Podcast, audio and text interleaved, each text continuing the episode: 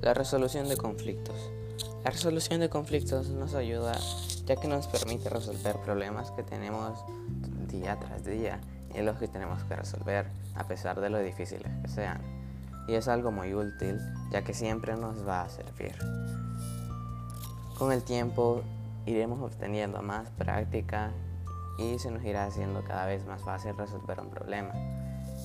Con los siguientes pasos que les diré a continuación, podremos resolver un problema adecuadamente. Paso 1. La descripción del problema y valoración de su identidad.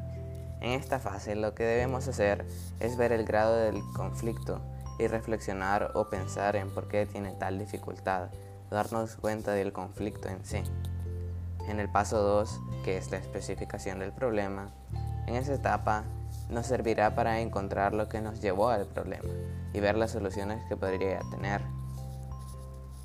En el paso 3, que es la radificación del problema, nos ayudará a que seamos objetivos y que demos una solución objetiva.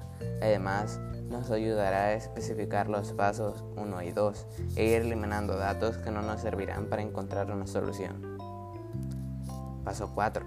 Determinar los objetivos. Nos ayudará a reflexionar un poco en una solución que queremos dar, ya que nos ayudará a aclarar las ideas y saber qué realmente queremos solucionar y la solución que le queremos dar a eso. El paso 5. La búsqueda de alternativas. Para este paso hay que tener presentes todas las ideas que hemos encontrado a lo largo del proceso de, solución de conflictos y pensar en diferentes soluciones con las diferentes ideas que nos hemos planteado, ya que con, con muchas ideas nos ayudarán a encontrar una mejor solución para el problema. Paso 6 valoración de las soluciones y selección de las más adecuadas.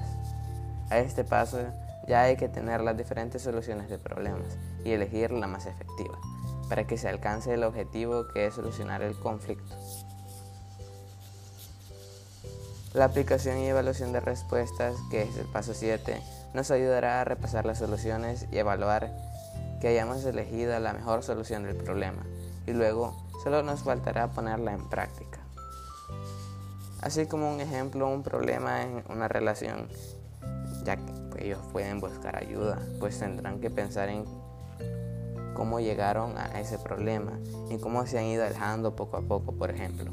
Les ayudará a reflexionar e ir acumulando ideas o acciones realizadas para luego encontrar una solución que les convenga a ambos, ya sea que se separen o que decidan ir a terapia o así, ya que ellos tendrán que elegir cuál vale la pena será la decisión, pero antes tendrán que pensar en qué les beneficia más y cuál en realidad es la mejor solución.